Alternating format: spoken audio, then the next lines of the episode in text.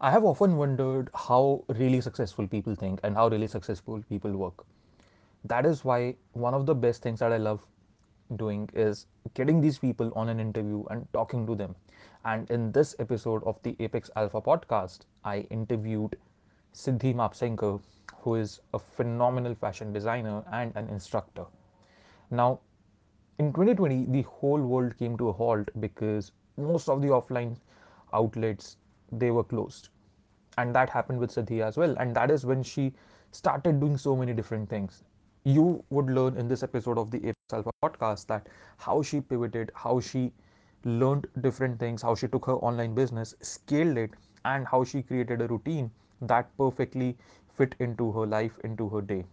And we all know that routine and timetable sounds boring, but when you listen to Siddhi, it would make you a lot of sense, and you would also learn her secret technique, her secret method that helps her channelize her energy and her thoughts. Not only this, Siddhi is one of the leading fashion designers. Her work has been uh, featured in a lot of Bollywood movies. She has worked with a lot of celebrities, and she's an amazing person. So I hope you enjoyed this episode as much as I did because you're just about to listen to my conversation with Siddhi. Hi Siddhi, how are you? Hi, I'm very well, thank you. Awesome. So it has been a long time since we last catched up. Yes, it's been a while, but good to see you. Same here, yeah. Good to see you as well. So, how is your new year going so far? Really good, actually. I had planned a few things besides my professional commitment, something to uh, do on a personal level for which I have made time and I have been doing it, and it's going nice. So, so far, so good. New Year has started on a very good note. And um, I think general sentiment of this year is much better, right? I mean, we have vaccine coming up, we have people traveling already. Hmm. Uh, so businesses are, I wouldn't say thriving yet, but at least they are going back from the survival mode into you know more progressive mode. So yeah, things are looking good, and uh, yeah, it's a much positive vibe. And personally, uh, I'm very hopeful about this year. Yeah. Yeah, I love that, and I echo the same sentiment because, like you said, vaccine is coming up, and already people are being very optimistic for this year. And while you were saying that, you know, you have also said something on the personal life, I'm curious, are you actually learning something new, like a new skill or a new language? Yeah, so um, I have been learning Kathak classical dancing for last ah, six years, wow. and uh, I've been answering exams also. So I'm like two exams away from becoming a BA in Kathak.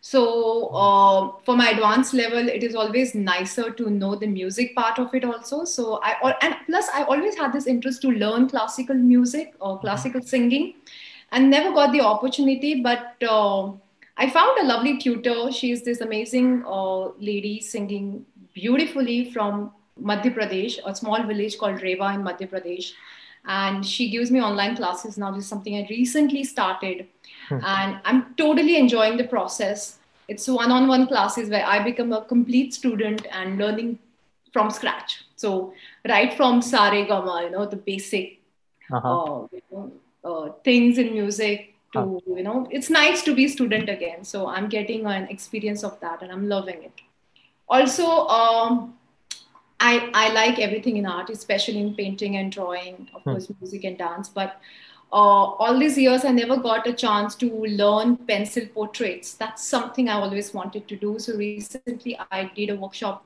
on pencil portraits, and now that is something I want to spend some time on. That's more recreational and mm-hmm. just puts me in a good, calm space. I like it. Yeah. Wow, that's brilliant, actually. Thank you. Thank you. I knew that you were artistic in nature, but this is like to a whole different level. Music and then singing and then like designing, sketching, all of it. So yeah, I think uh, more than ever, like if you see what has happened in 2020, right? Everybody is resorting to art, be it music, dance, painting, or any form of art is kind of really a food for your soul, right? Hmm. So, though my profession is so art oriented, once it becomes your profession, you keep doing the same thing over and over again.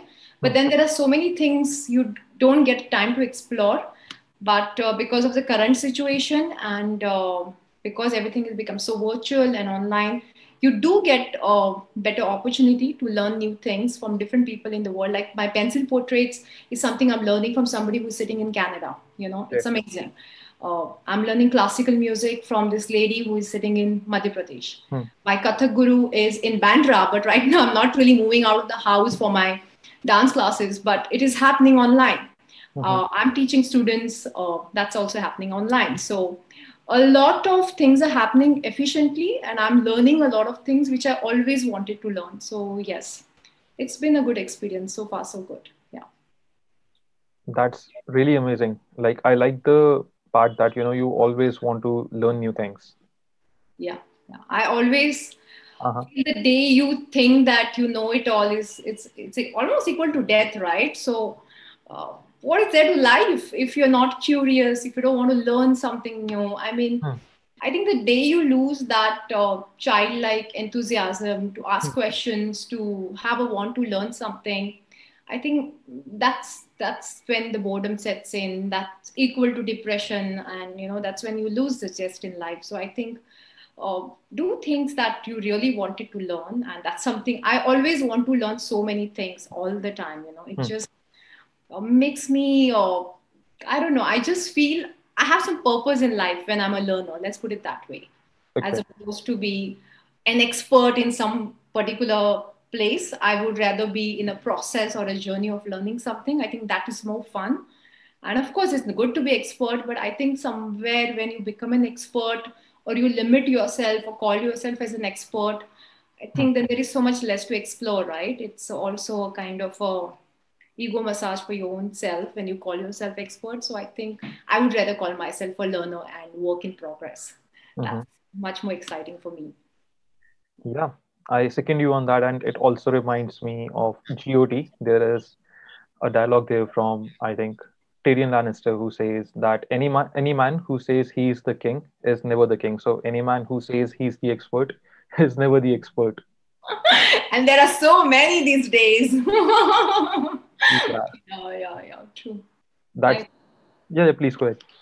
Yeah, I totally agree with what you said. You know, I mean, like I said, yeah, I mean, why should we chase perfection so much? Because I think uh, the fun part is when you are in the journey. You know, mm-hmm. so I think uh, I think there is no particular destination. I think the the process is a great process. We should enjoy our journey, and that's what it is. Yeah. Yep, totally. And while you were talking about this, I could also see one small thing that in 29 or uh, 2020 actually i always forget 2020 happened so You're already over 2020 i think mentally yeah. emotionally absolutely yeah so in 2020 a lot of people actually reverted to all of these things like dancing art cooking and one thing I noticed was that most of the people went to these things because they found it as a safe haven for self expression. Because when COVID happened, so humans we we are basically again primal animals. And as animals we need different places to be in because we can't stay in one place for too long. Be it going to an office going to a departmental store that's still a jungle in a way. So when people were stuck in their homes they were getting fed up they were getting more and more anxious they were getting a lot of stuff going in their head which they could not release. And i definitely feel art was one way through which a lot of people found their solace. And now my question to you is is it also the same reason for which you picked art and dance? And was it a different reason? Um i think i got the luxury of time. Okay. Uh, because art has always been a part of my life. I've been dancing for last uh, 6 years. I've been answering exams in kathak. Hmm. so it has been a major part of my life. Hmm. But uh, because of current situation, you know, my hmm. Uh, professional life is much more efficient. My energy is conserved. I don't have to travel much. I'm doing three times more work than I would do in my, you know, non-COVID times because the system is kind of so much more efficient now. Right? right? So that gives me so much time. So the intent was always there to learn and do these things, but uh, I think never had the luxury of time. Hmm. And also, um, uh, never had these people available, right? Nobody was so open. Like if I would ask this lady to kind of teach me online maybe one year back, I'm not sure if she would have been ready, you know. But right now, world is so uh, virtually connected, and it is the way forward. And I mean, that is the best thing right i mean it's so flexible uh, you're making so such good use of your current time i at least i believe my productivity has improved so much uh, in last one year mm-hmm. because uh, i have also understood how much time i would waste otherwise you know? Right. Uh, and there's so much you can do when you are more efficient in a very efficient system. There's so much you can do. So i would say it's always the luxury of time and uh, this has given me that opportunity. The intent was always there though. Yeah. Okay. Got it. And you also said that you know you have always been a curious person. You always want to learn new things. So has it been like this since you were a child or did you develop this lately? Uh, well at different times in life i have resorted to different things learned couple of new things. Not that i've stuck with everything like kathak is something that is something i'm really connected to. So for last six years i have been doing it and i'll be doing it for rest of my life you know but there are some activities like maybe i'm not much of an alfresco sports person i would say you uh-huh. know so uh, though i would like to learn to play a proper sport someday so maybe i don't know there are some things i stick with and some things i get over with but uh, yes i would like uh, 10 years back i would i was so much in different kinds of baking and cooking classes you know which i made full use of now during quarantine time because i had again the luxury of time. So yes i was in that baking phase where i learned so much in baking and cooking different kinds of cuisines all over the world. So at different stages in life different things have attracted me. Uh, so yes right now it's uh, mostly to do with dance and music and mm. i don't know I, I get really fascinated with um, uh, realism in art. I, I, I know everything is about modern art today, but uh, I love artists who do realistic portraits and faces. You know, I don't know, I got so fascinated, and that's something I want to learn. I think, mm-hmm. um, and I think it's a, it's a skill one can acquire, but all you need to do is lots of practice, and that's what you need a lot of time for. And I've just started learning it, so hopefully I'll be able to make a nice realistic face soon. So that's the goal. Yeah, that's wow. What, yeah. I never knew it was called realism in art or realistic art. Yeah. So mostly what happens last few years, like couple of years now, you know, uh, the art also goes through different times, right? So. Mm-hmm. Uh, recent times have been mostly modern art and people don't really appreciate uh, realism as much as it used to be I think it is also because today's uh, world is so distracted, right, with television and uh, smartphones and devices. But ages ago, you know, when people were without any sort of distraction, they had hmm. that luxury of time and that undivided focus with which they could create that sort of art. Hmm. So I think art was more purist that time because also there were no multiple ways of entertainment. People found entertainment in their creativity i think mm-hmm. So yes that's what people are finding now. Also my social life is not there right? It's non-existent right now because it's for most of the people. So in a way uh, this is also a resort to finding uh, you know happiness in doing things as opposed to you know just uh, social socializing is also important having said that. But right now because you don't have a choice you are resorting to many people are resorting to this kind of things. And in the process you realize what a fulfilling process it is. Because uh, maybe we never experienced this. Our generation had never had the luxury of this kind of disconnect where you know uh, you're by yourself you can't really go out you can't really i mean i don't think uh, parents also have seen something like this. It has never happened right? So yes i think now i understand why those great artists made those kind of art because they had no distractions. They were within their shell and that's why they created something which was so phenomenal and something which we still talk about. So i'm sure after i mean after non-covid times we are going to see a lot of great art coming out because i'm sure there are many people who have been working on their art coming up some not just art side of it even innovation. So many innovations are going to happen across small businesses technology different verticals of life. So it's going to be exciting time ahead.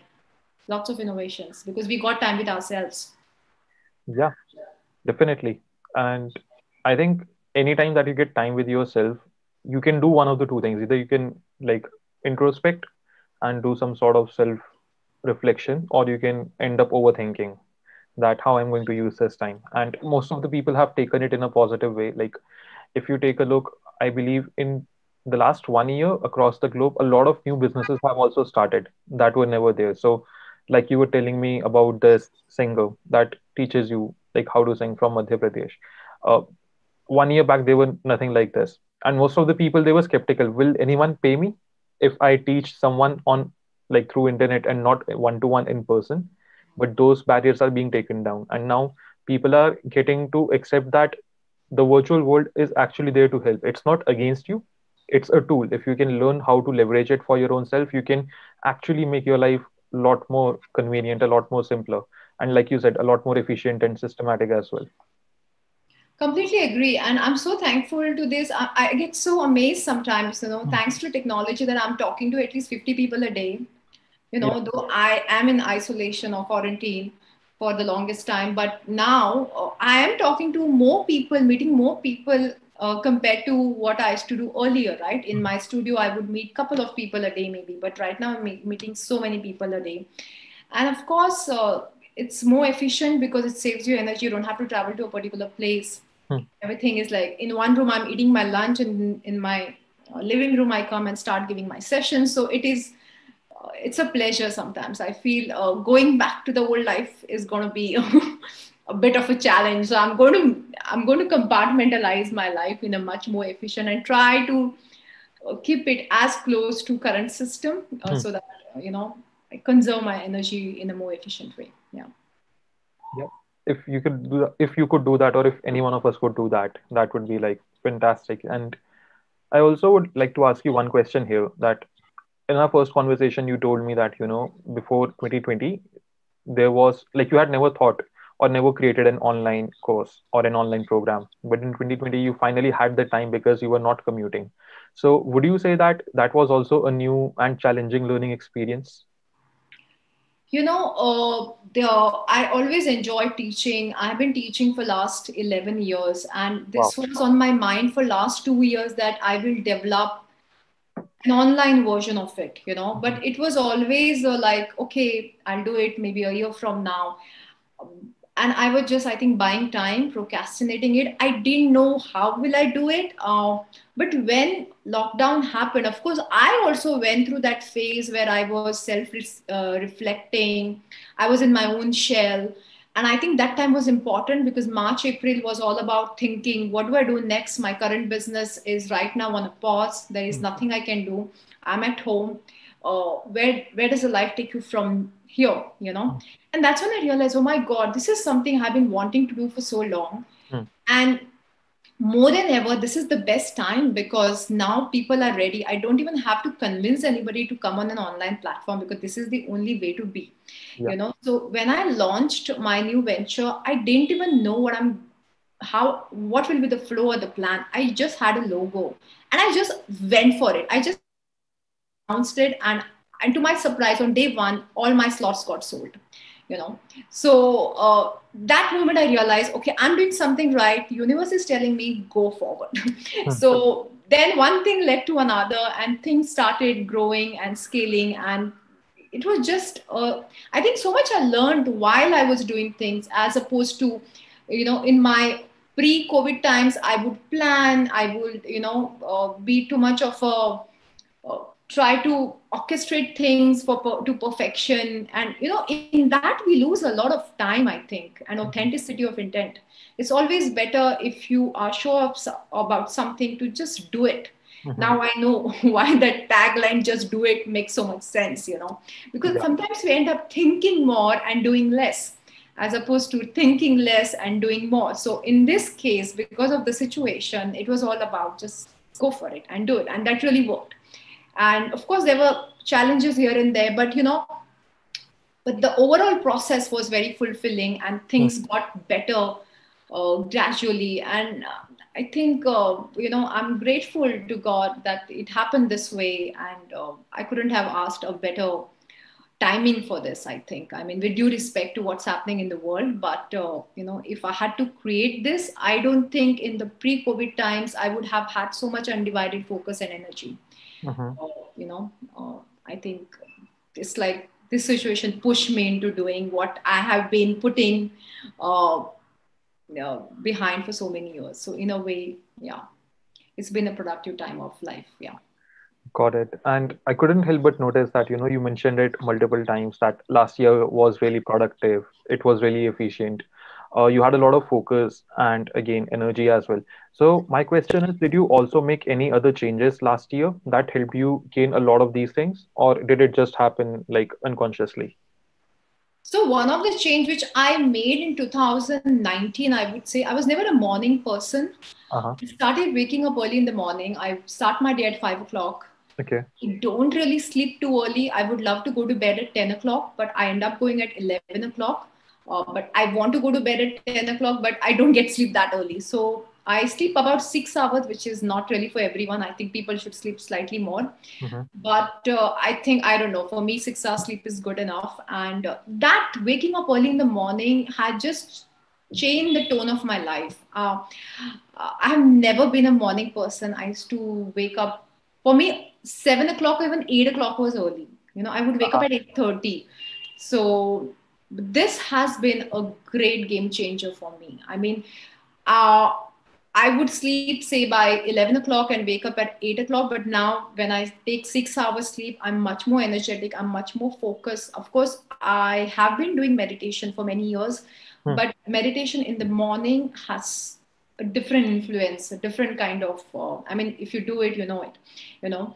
So, yes, I think I would say that is something we should all do. You know, it sounds a bit old school, but uh, it has its own benefits on your physical, mental, uh, all sorts of even your financial health. You look at life differently. You know, mm-hmm. so I think morning energy is something I love it. You know, I just love it. I mean, I get that time to be with myself also before your maids and other people in at home start you know asking you too many questions. So yeah. i love early mornings and I, I, wonder why didn't i do this all my life? So i think that's the best thing i've learned in last two three years. Yeah. It's been two two and a half years i've been waking up early. Yeah.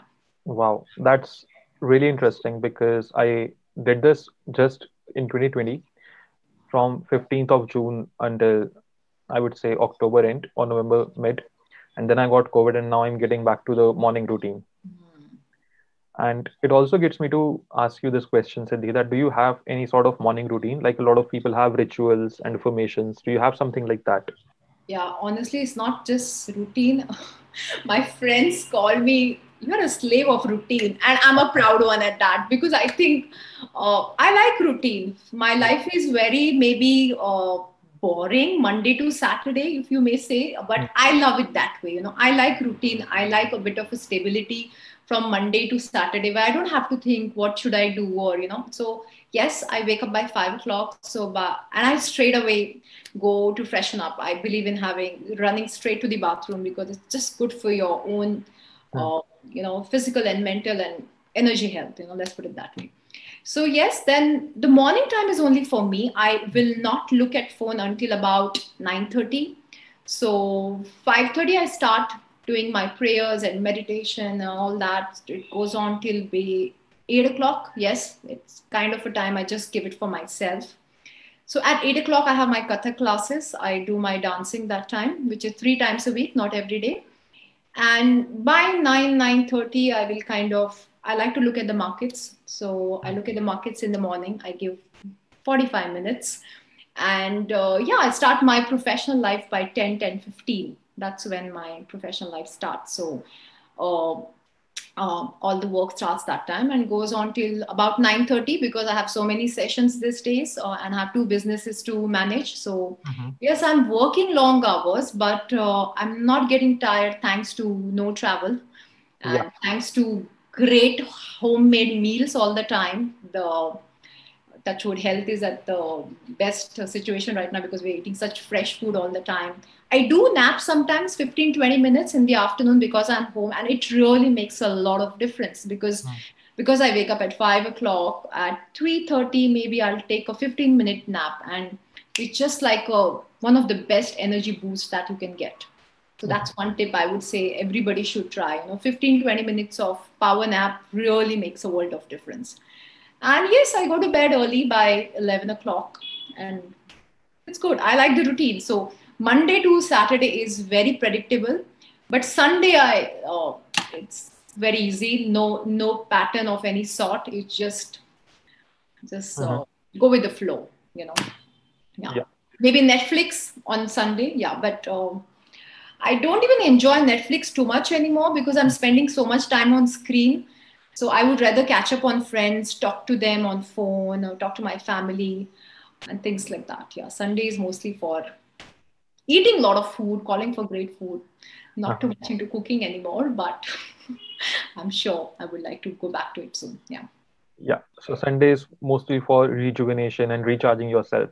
Yes, yes. With no agenda. I don't like to know on Sunday if there is an appointment or a call or but sometimes some things are indispensable. Like uh-huh. like today uh, we are doing this recording on the sunday right? The podcast is fun on sunday because i don't have any other agenda. I'm not worried about running to a session or something. So i like doing these kind of things on sunday which are not too professionally oriented but and more fun. So yeah sunday is more for your own self. Yeah.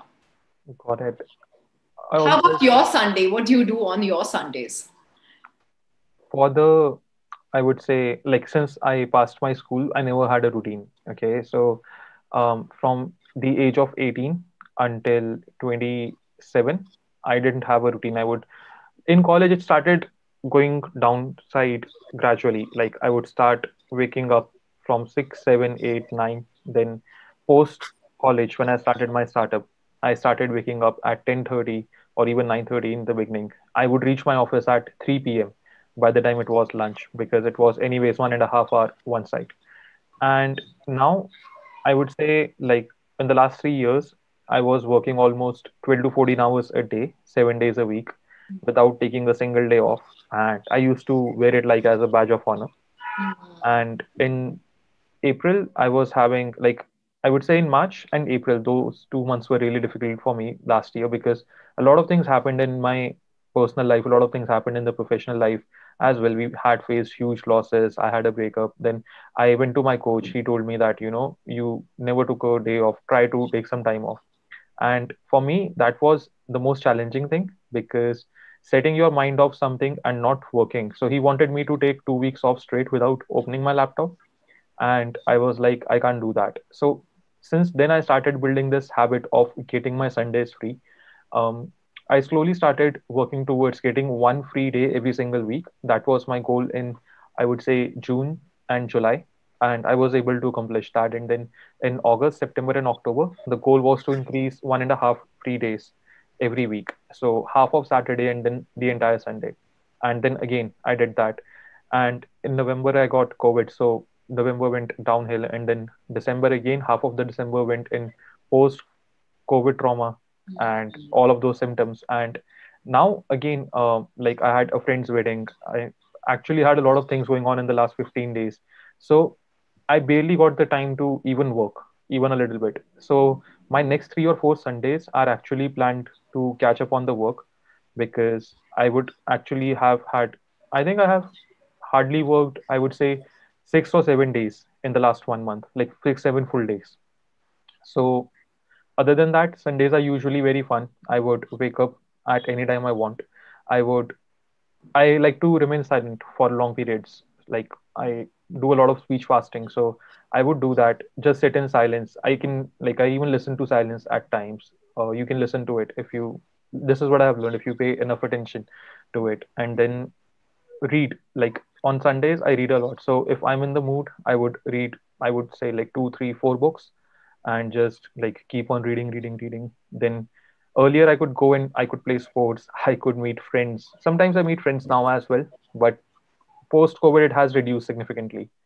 And it could be about watching movies as well. Like today after i would say a lot of days i started rewatching a net a hotstar series billions. So it's about the life of a billionaire and today i watched two of its episodes.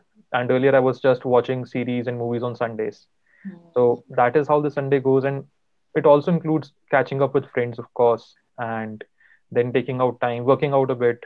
Uh, yeah, that's mostly about it. And if I want to do something really fun, I would go and sleep early. nice. Good. Yeah.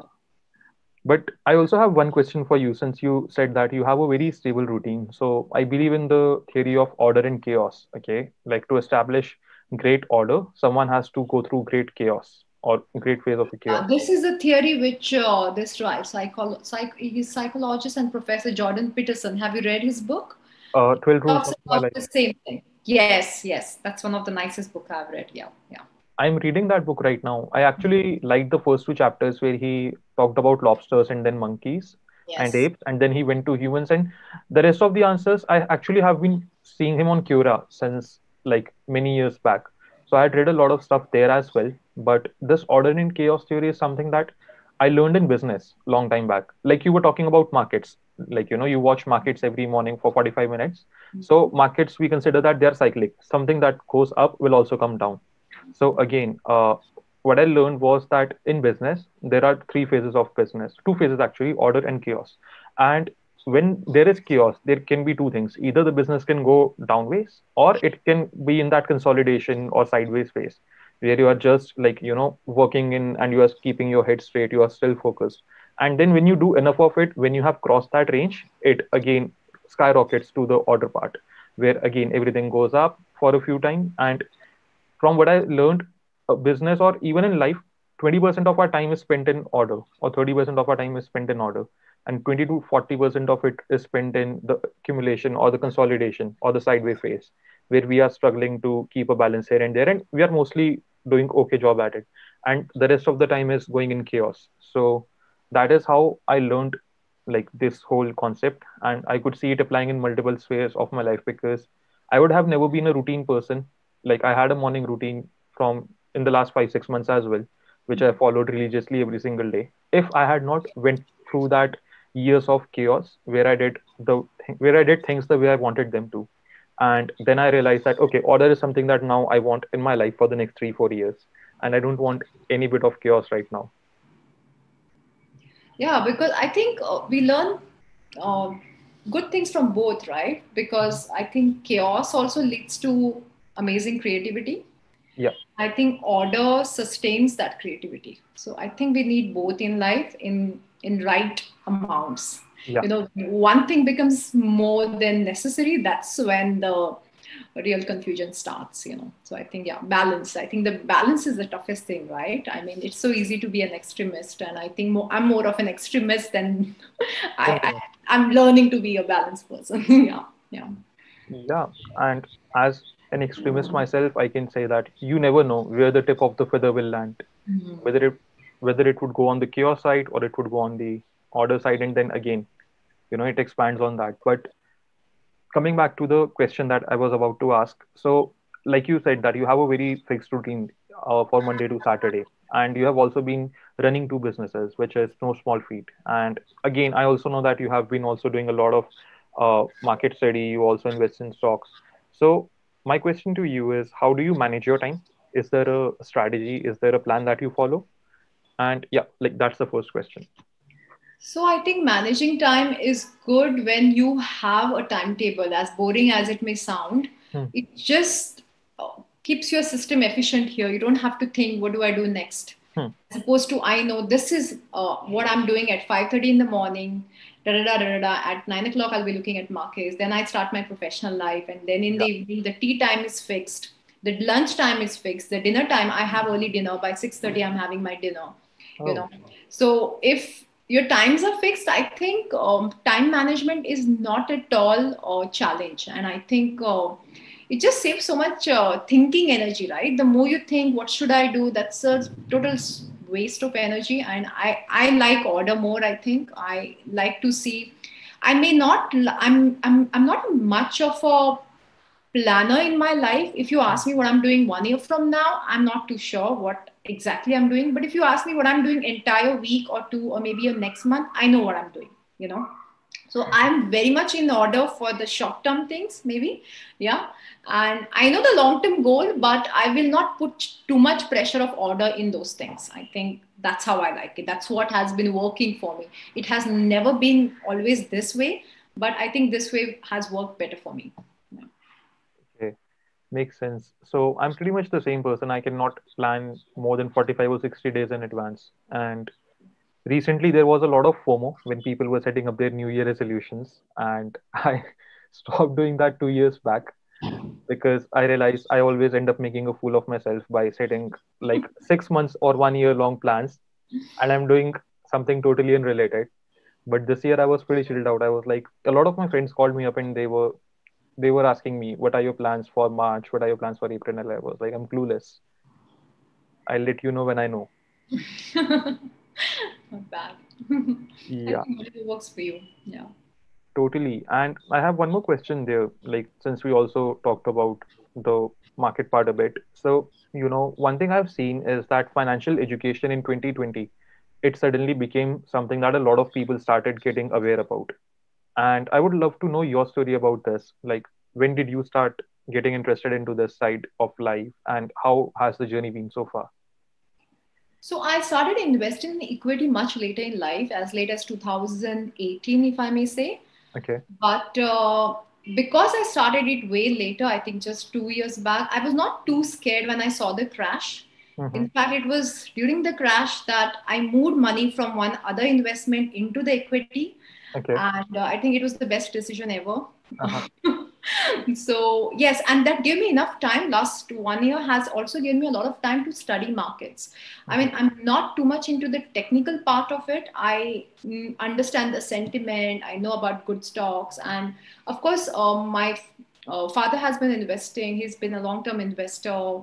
Uh, but you know and he he was always uh, I just wish I would have listened to him much earlier, but he was always encouraging me. You should look at stock market. It's um, um, it's a it's it's good you know and most of the families don't really say that to you but my father has been an exception so i think uh, again i paid more time i made sure that and i started enjoying it you know because i put my money during such a risky time and it paid uh, you know uh, it showed uh, good results, uh, I think the worst is over, right? I don't think we are going to go down that, hopefully not, that sort of slump.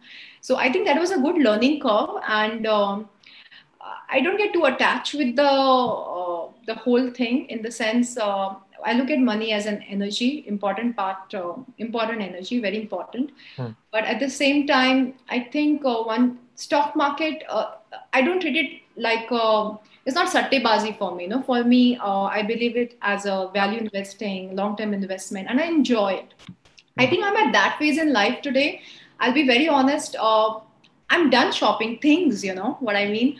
Uh, yeah, sounds very weird for a designer and a woman, but uh, I don't enjoy buying glossy, colorful things anymore. Uh-huh. I have uh-huh. done that part, right? So I think for me, more exciting shopping today is buying stocks, you know?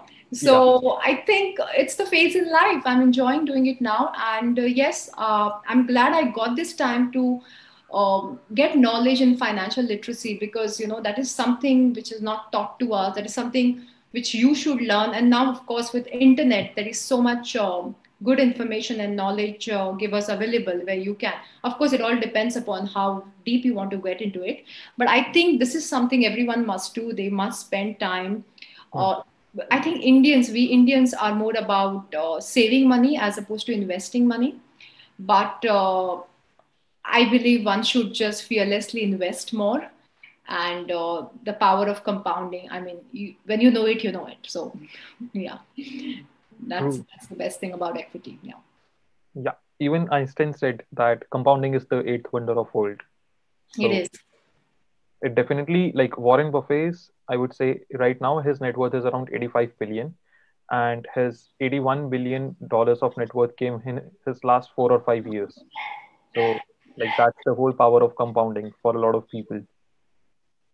Yeah, and I think uh, I think uh, a lot. I'm very surprised. I see many people in their 20s are so much uh, well aware and are investing actively in equity, which is a great thing because uh, you know they are starting early which is really nice i think. And not just in indian equity market they are also investing in us markets. So it's good i think. I think that sort of optimism for markets is really good. Yeah definitely. And like you were saying that you know you have moved to that phase of life where now you are shopping stocks. I think i got into the same phase at almost the same time. Like in just one more week I'm going to Goa again for a few months. And this time I changed my whole outlook and I have never been much of a shopper. Like I buy three things mainly.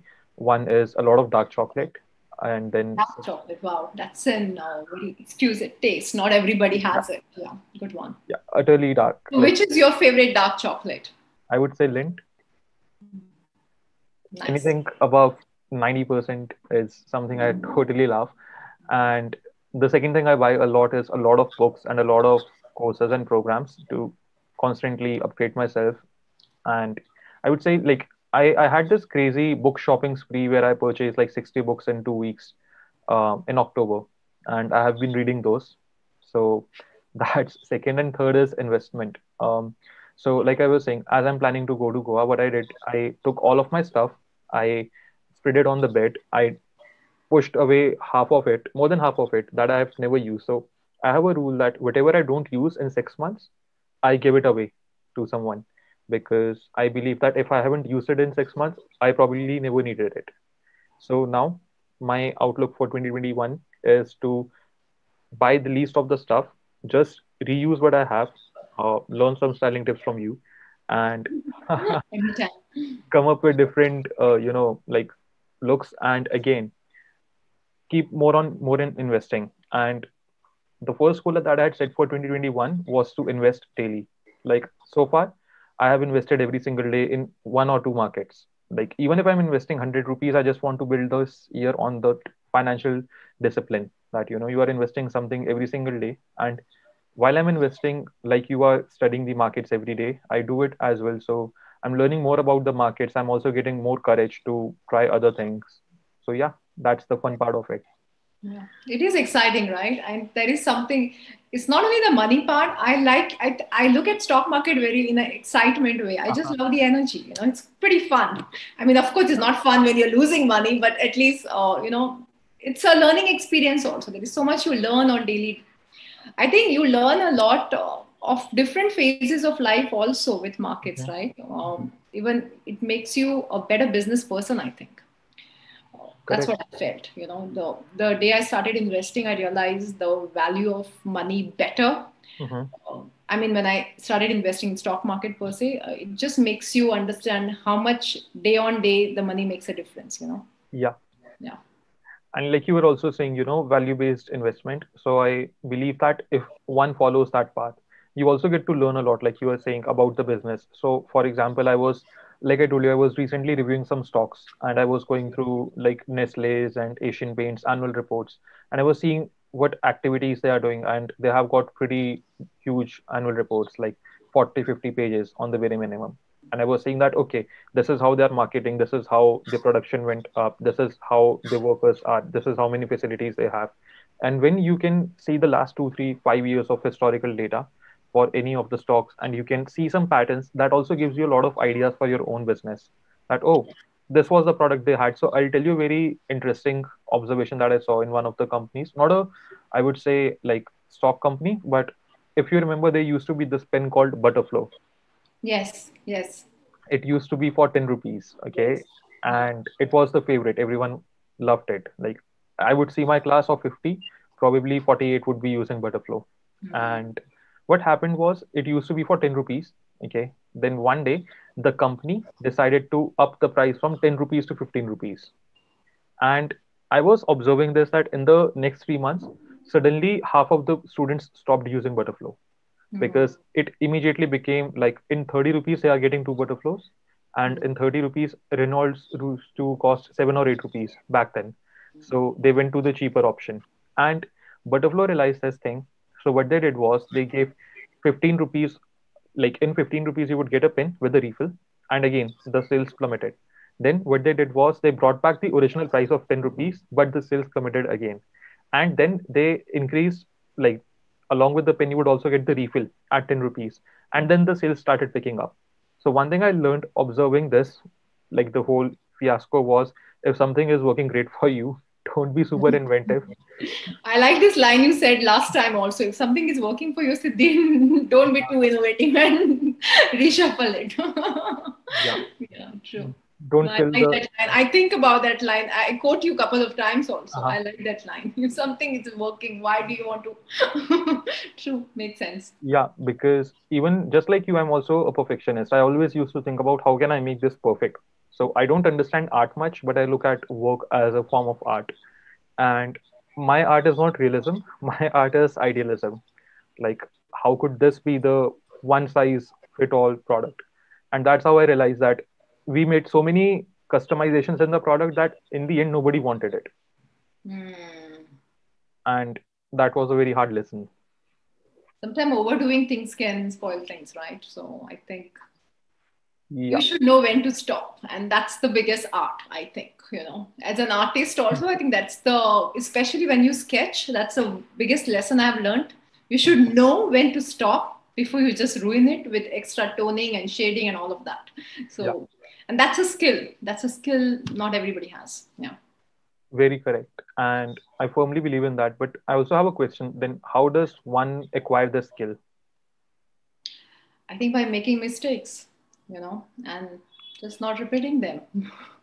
That's the only way because uh, I've made mistakes, you know, and uh, I still make new mistakes, but that's okay. But uh, I think over time you start making lesser mistakes. That's it, you know, because uh, it's a learning curve, right? And you learn better. I think all of us learn better when we have made mistakes in some things, and Mhm. that's something again you realize with your business or art or anything what you do when you learn after committing mistakes something that stays that knowledge stays with you for long and then it becomes wisdom i think Right. Yeah. Yeah. That's correct. And again, I think not making a mistake is a huge mistake that a lot of people make. They get too complacent in what they are doing, and the comfort zone kicks in. Yeah and just too much pressure also right i mean that whole thing of i don't make mistakes it's just too much a burden which i don't want to have i feel free when i'm allowed to make mistakes let's put it that way Yeah, because I think making mistakes, so even I don't believe a lot in the word mistakes. I believe half of the times people use it where it should never be used. So if if you like trace back this, you would see that when the scientists used to work in the labs, they would call it as an anomaly, like you know, something different happened than expected. And again, the there was a deviation in the result from what they were expecting. And slowly and gradually, when the whole standardization, when the whole industrial revolution came in, people started telling other people that, oh, you are not following this standard, so you are making a mistake. So, for example, today, if you make a square chapati, it's not considered good in a lot of households in India. It's considered a mistake. You should be able to make round chapatis.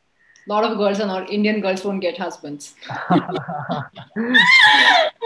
okay this is very regressive but i mean it still does exist right in so many parts of the country come on we need to admit that Yeah. Absolutely, absolutely. And that's what I'm saying. A lot of these standardizations, when they came in, they started pushing people to conform to a new identity. Where if you don't conform to that new identity, you are making a mistake. And what happens is when you are making a mistake and you are in that group where everyone else is conforming to the same process, the same rules, and you see them that, oh, this is happening, this person is not, no one is pointing out to this person that you're making mistakes.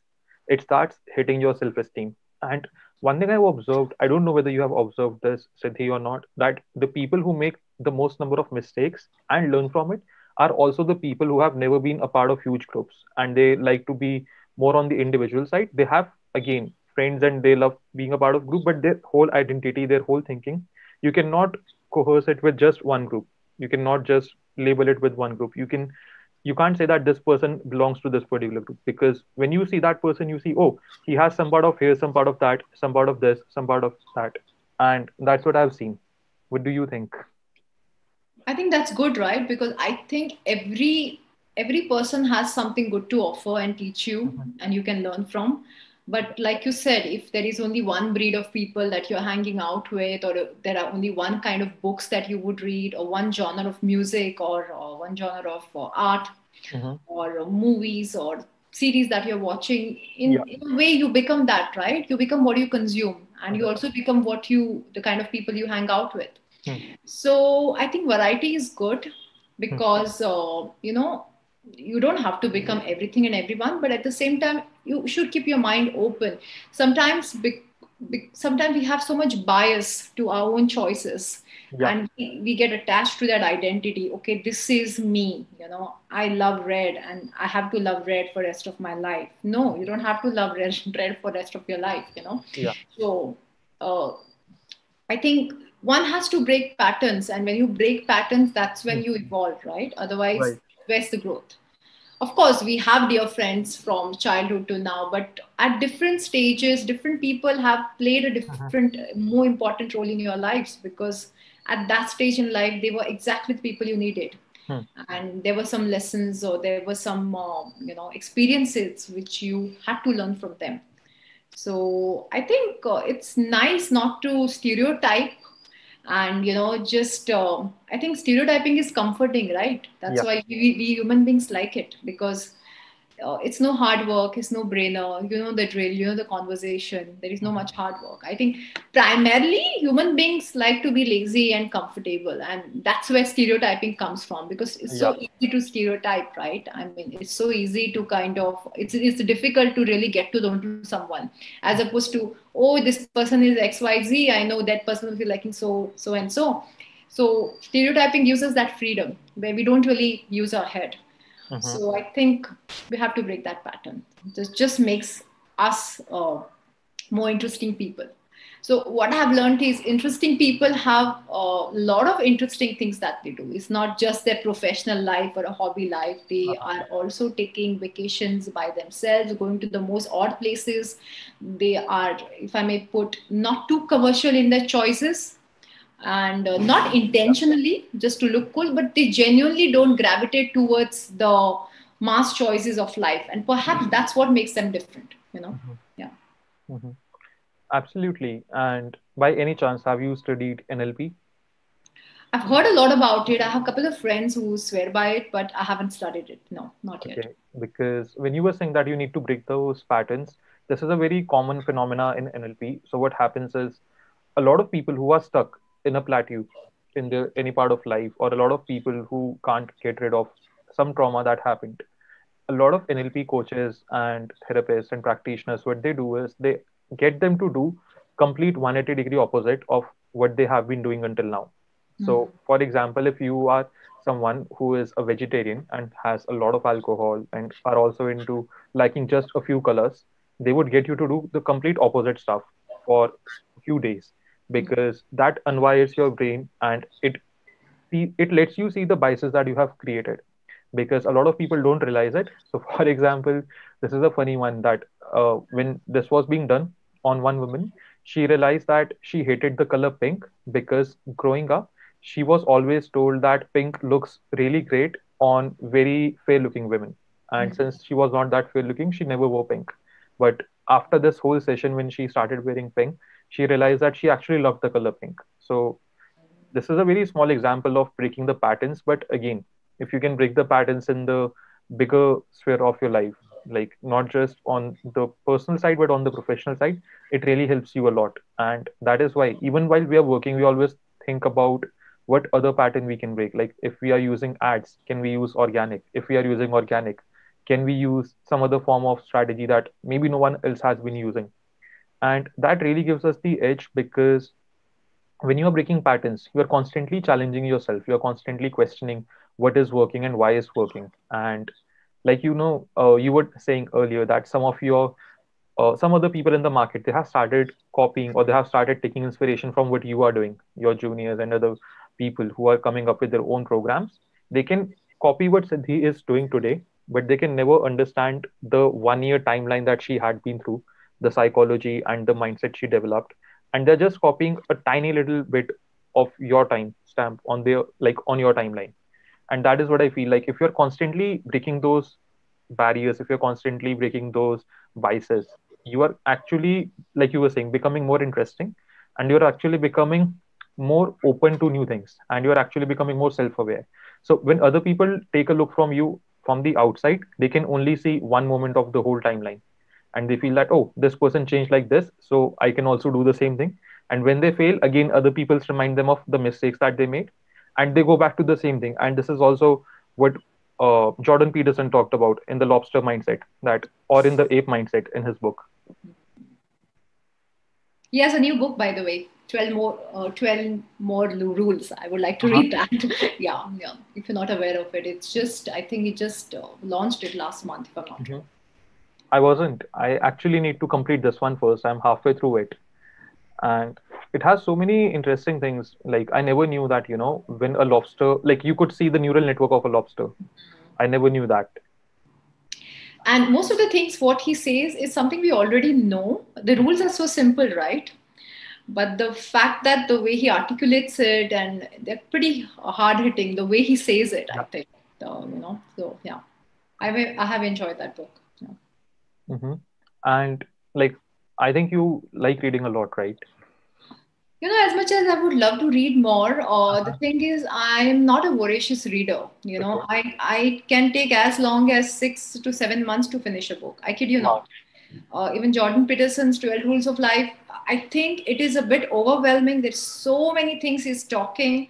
So for me, I like to read a book for maybe 15, mm-hmm. 20 minutes and then just meditate over it or contemplate, think. I enjoy that process as opposed to reading something uh, through the weekend or, you know, I don't like to place timelines on the book. And I'm a slow reader. Uh-huh. I'm a uh-huh. very slow reader. I have a pile of books I've bought and I'm into physical books uh-huh. and i don't know when in life i'm going to really sit with all of them you know but even now i have started a new book called good to great um, i've just finished barely 15 pages and okay. i hope to complete it soon but uh, the intent is always there i make sure i read at least 15 minutes a day and then uh, but i that makes me take a long time to finish a book also because i keep reading so many other articles on uh, you know internet i think we consume a lot throughout the day but right. I, I like the old school way of touching the book reading lounging with my tea i absolutely love that mm-hmm. uh, experience of reading yeah so i would like to do it more but somehow i'm not been really able to read for long hours you know though i think jordan, Peter, jordan peterson's book was something i finished i took time i took time to read that as well mm-hmm. but I enjoyed it. You know, I think that's my pace of reading a book. I'm not really a voracious reader. Yeah. Got it. And if I'm not wrong, Good to Great is the one by Jim Collins, where he talks about yeah yes. the why yes. some companies make it big. Yeah, he has analyzed uh, I think 20 different companies, and yeah.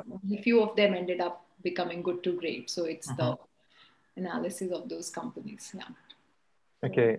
Friend suggested that book, so I'm like, let's read it. Why not? It's always nice to, uh-huh. you know, break from the usual things because last few years I've been reading a lot of uh, Jordan Peterson kind of books, you know, where they are more about rules and the self-help books. I, I like a lot about, uh, I read a lot about, uh, you know, how to improve your physical health, mental mm-hmm. health, all of those books. I really like books of Louise Hay. I'm not sure if you've read her books.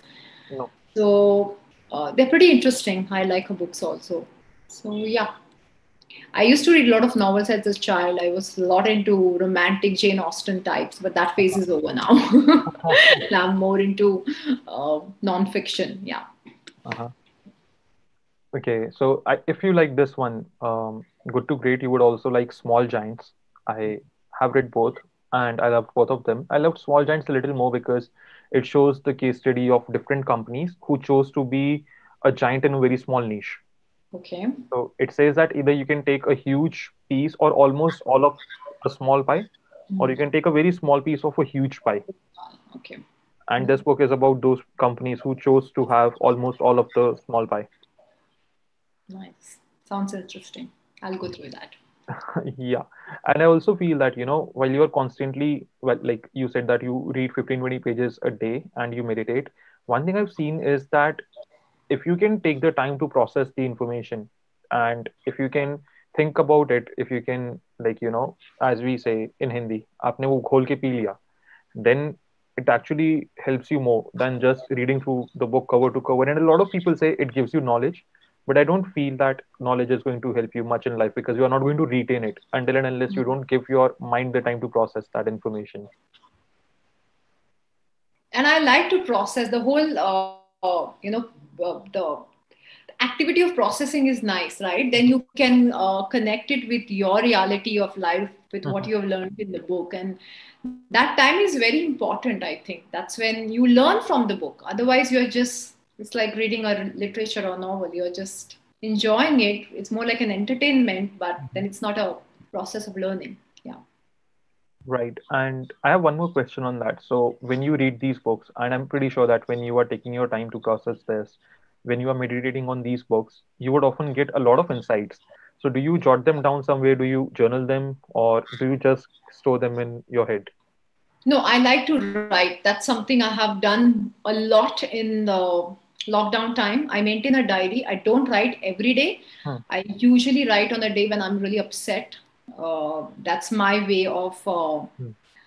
getting over things hmm. uh, and it really helps maybe you should try if hmm. uh, you know, that works i, I think uh, writing uh, and today i read in fact jordan peterson has that as a rule in the new book so what is the he says that if there is something that bothers you write about it more efficiently or I, am not using the right words perhaps but he has uh, you know given importance to writing and how to kind of process your emotions and the feelings and get over the negative part of your memories hmm. through writing you know.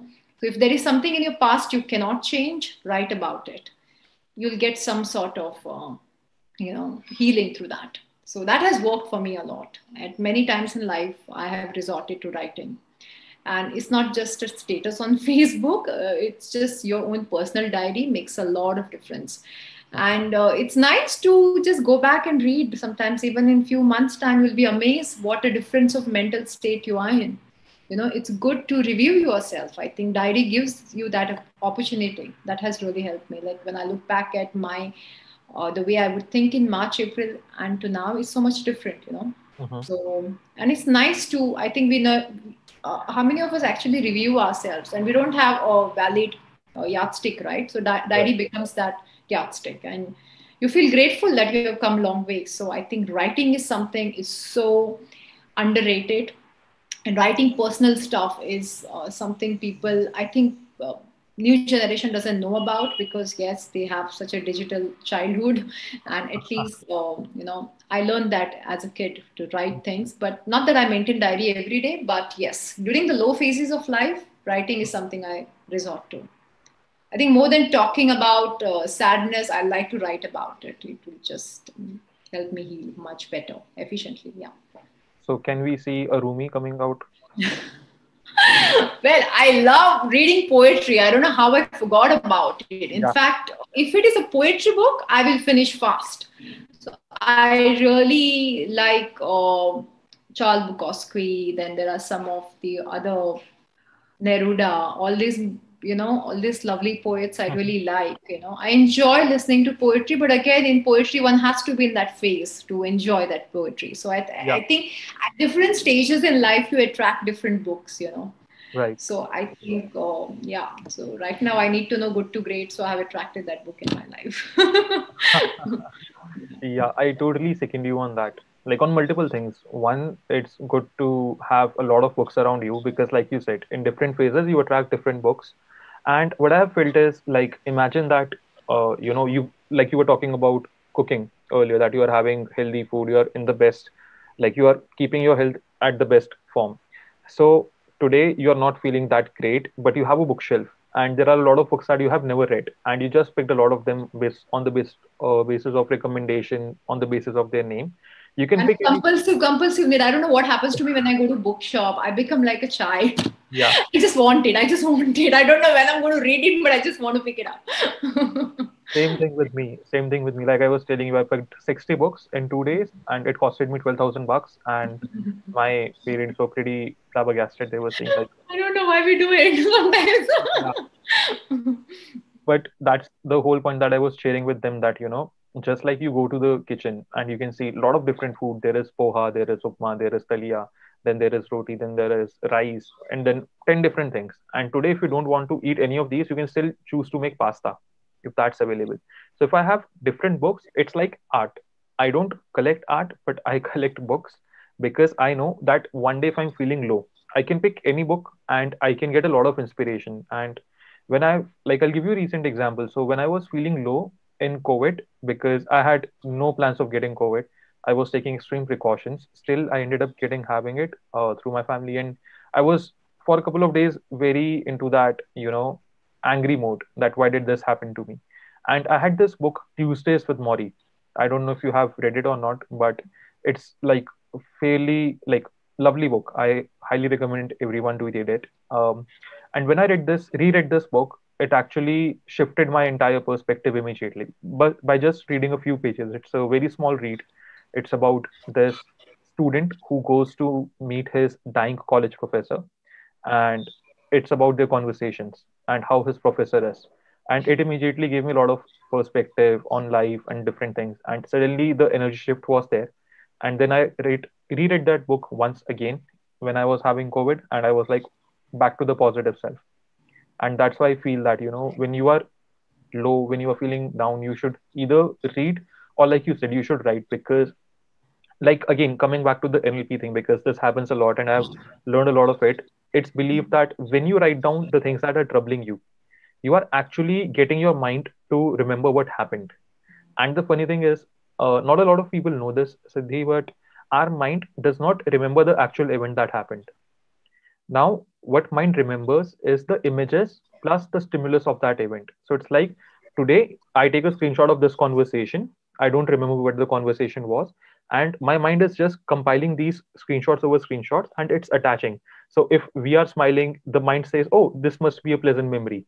Now, if you are angry at me for some reason, oh, this must be a bad memory and so it provides different stimulus to each of the memory and when you are writing it down you are clearing that brain fog you are actually going back to the exact event that happened and now you are not looking at the screenshot of the memory you are going down to that memory and when you are doing that you can see a lot of things without any bias because when you take the screenshot of the memory like when the brain does that it also brings in all the other biases so for example oh she always does this with me she just needs an excuse to do this with me versus now you can clearly see what happened, what was the reality, minus all the story, all the drama, and that helps you liberate a lot of negative feelings that you have bottled up.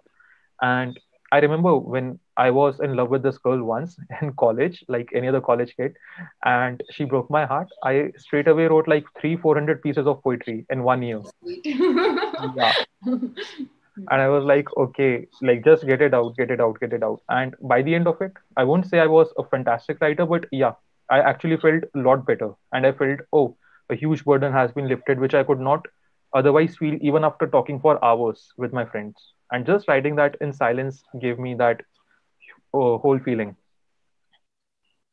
Completely agree. I think uh, writing can be your best friend. I mean, it's important to talk to people, but I think again, we get stuck with people's biases sometimes Mm-hmm. discussing your problems also can create more problems of course it's important to discuss with your loved ones or your family but there is only so much that can help you have to yeah. help yourselves right so i think writing will give you that space it at least has helped me mm-hmm. what different stages in life i have realized i've written in my lows most of the time yeah yeah and like you said it also becomes a great yardstick yes and you can see your personal growth you know so it's uh, there's a Chinese proverb, right? Uh, mm-hmm. the, the faintest ink is better than the best memory. Yeah. So once you write it, then you sometimes you might just forget your state after some mm-hmm. years, but just the fact that you've written it, right? And it's good to revisit and to know where you come from, you know. Right.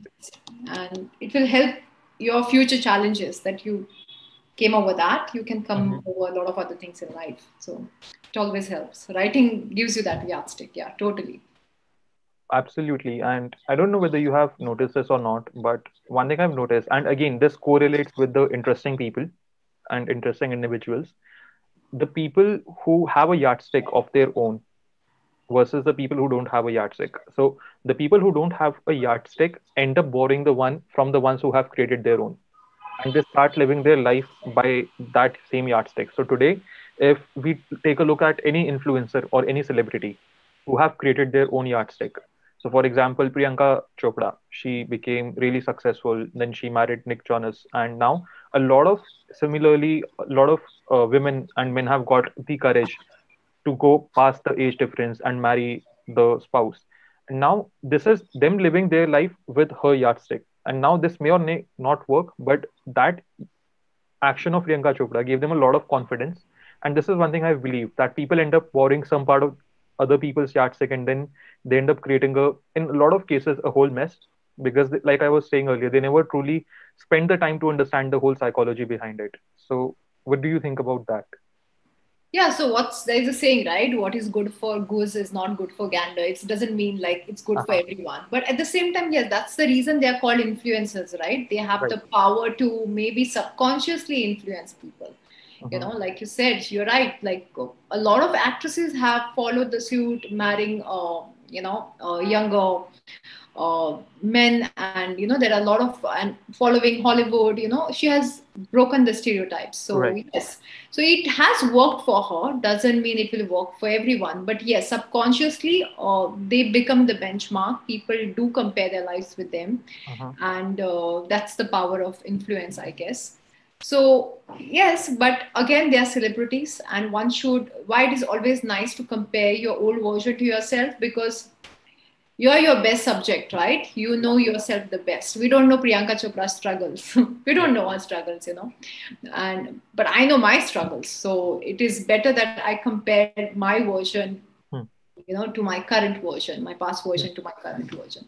Having said that, one should have ideals and role models. So they, I think, give you so much energy and inspiration and so much learning you get you know at different times in life you have different role models and i think it's good to have good role models Mm-hmm. because uh, as young people we are not that uh, evolved or mature enough to know this all right we learn it the hard way mm-hmm. uh, we do need good um, ideals to look up to uh, people who have good moral center because what is moral center? Because somebody has done certain certain things in past right. and that becomes a yardstick right? So yes you have to look outside first to get that inspiration. But uh, i think the goal is to come back to yourself you know? Mm-hmm. That's when it's more about you. Yeah. I definitely agree with you on that. And i also have one question that popped up in my head when you were saying this mm-hmm. so if i review the entire conversation that we have had so far i saw that i observed that one you read you take your time to process the information two you wake up early you have a great routine you are a proud slave of your routine I hope my friends are watching this. yeah. And then three, you have a fun filled Sunday. And then fourth, you also take down, like, take out time to write down stuff, especially when you are feeling low. And these are all things that a lot of people these days call growth hacks. But like you were saying, these are all what I also feel are old school things, which hmm. we were taught. Are there any other things? Are there any other techniques or strategies that you use to constantly become better and better? Oh, I think one has to sweat it out. You can exercise, dance. I think uh, physical uh, exercise also makes a world of difference. I think because sometimes you have so much pent up energy, uh, which you have to channelize.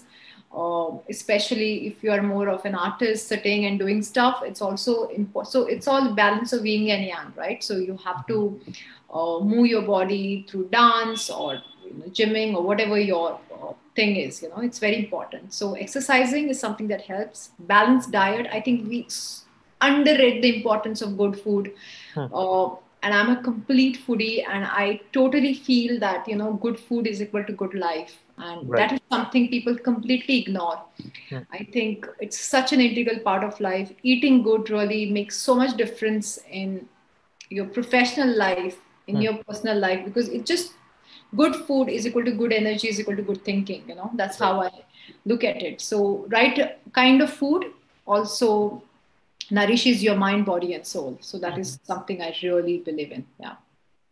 You know that's interesting. I it reminded me of this principle gigo garbage in garbage out. Oh yes. I've heard somewhere that line. Yeah cool. Yes garbage in garbage out. Very true. You become what you eat consume think all of that. That's true Mm-hmm. And it's not just physical food, it's also food for thought, food for brain. Like if you're only reading negative stuff, you are sooner or later going to be on the same path. Speaking of which, I make a conscious effort that I follow people who inspire me. Mm-hmm. I don't follow people who write uh, negative things or something that pulls your energy down. I, no mm-hmm. matter how bad a day I have, I'll choose not to put a negative stuff because I feel social media should be a place where people should feel get inspired would want to express, but should not be a place where people are, you know, just hating each other or just bringing right. people down. So I don't even give a bad movie review anymore. I think I think it's utterly selfish when people watch something on Netflix and just go and give their judgments. I just feel, you know, you are just killing somebody's work of so many hours with your own perspective. Maybe you hated the movie, but it might just work for somebody else. But your one tweet or post can just ruin the whole fabrication and the luck of that movie, you know. So I just find it I don't write about people's work. I don't give any opinions on that because I know how it is to create something and, you know, uh, I, I don't think we need to do that. If I don't have something nice to say, I don't say it at all on social media. That's the rule I follow, that I learned from my mother. She used to always say, you know, nice, something nice to say, don't say it, especially on social media, you know. You do a lot of damage to people's careers and lives if you do that, I think. Mm-hmm. Especially with the film industry, I think uh, people write too much stuff online after watching the movies. Everybody is a film critic. I don't understand why. it's required. Yeah. yeah.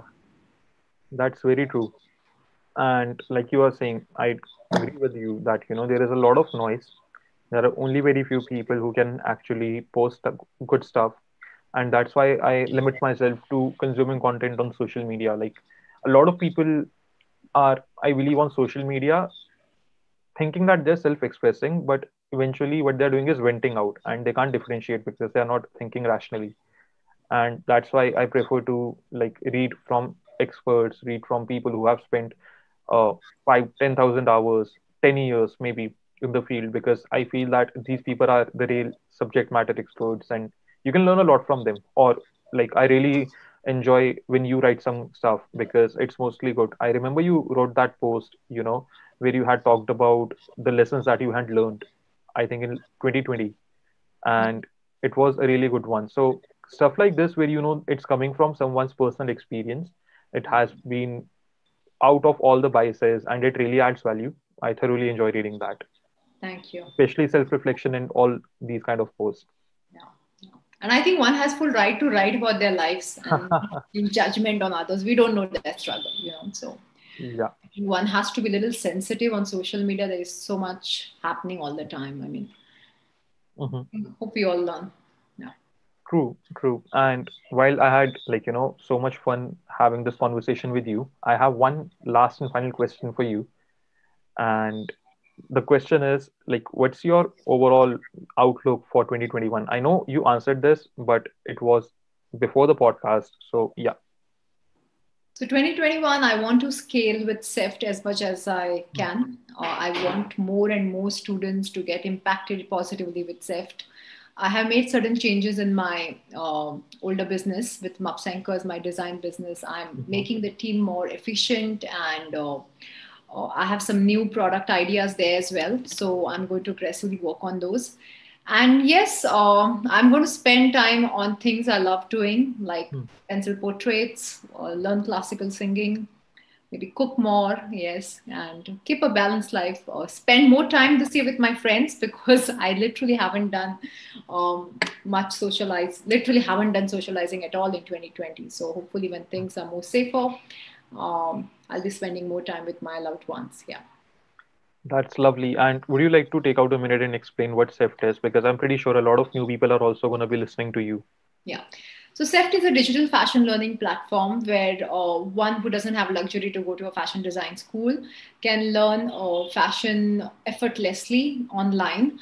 Uh, where I'm the chief mentor. I'll be I'm teaching a lot of students currently. We have about uh, 200 students every month, and uh, we are scaling and we are going to add new topics. So it is one stop shop to learn anything about fashion. And it's especially targeted to people who cannot afford fashion colleges or does, don't have geographical convenience or luxury of time to go to a fashion school. It has been my long standing uh, dream to kind of make uh, fashion education accessible, especially to housewife of two or three tier cities uh, who never had this kind of exposure uh, or even the time to go to a fashion school yes that's that's the main goal of SEFT and with technology i can do that now and uh, it's amazing. It's been a good journey so far. So just scale this journey to newer heights. That's the main goal. Yeah. Uh-huh.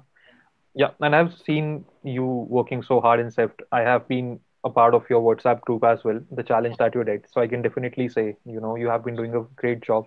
Thank and you. I love when people who are starting out. So I'll tell you something. So I have never been interested much in colors and aesthetics and even art. And for some reason, I always told myself that these things take a lot of time. It's for fashion designers. It's not applicable in real life. this is what I saw growing up on FTV, and I've never seen it anywhere else. And while I was in your group, I saw that people who had just started out, they were creating those models and then they were designing those dresses by the day five and six. And I was like, wow, if I can pay enough attention and if I'm in the right mindset, I can definitely learn this. Yes, you're most welcome to attend my next one. yeah. You can add one more layer to yourself, um, uh-huh. part-time fashion design. yeah, maybe. It's always a good skill, you know. Always it impresses chicks if you're well dressed. So it's uh-huh. not. Suddenly, it has become very important. True. But yeah, definitely. Like maybe in second half or you know second quarter or third quarter of 2021, I have written it down. I want to learn new ways of art this year. One is dance. Second is learning either painting or you know sketching and then finally learning some sort of designing because i feel this is something that i've always had a mental barrier against so let's break it down this year yeah because i think art i think the biggest lesson what art has taught me is patience. Hmm.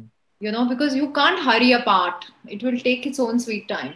That's something I, that's more reaffirmed after doing the pencil portrait workshops you know. I have been it's it's at a different level because you just can't hurry up things. They will take time and it just calms you down in a different way.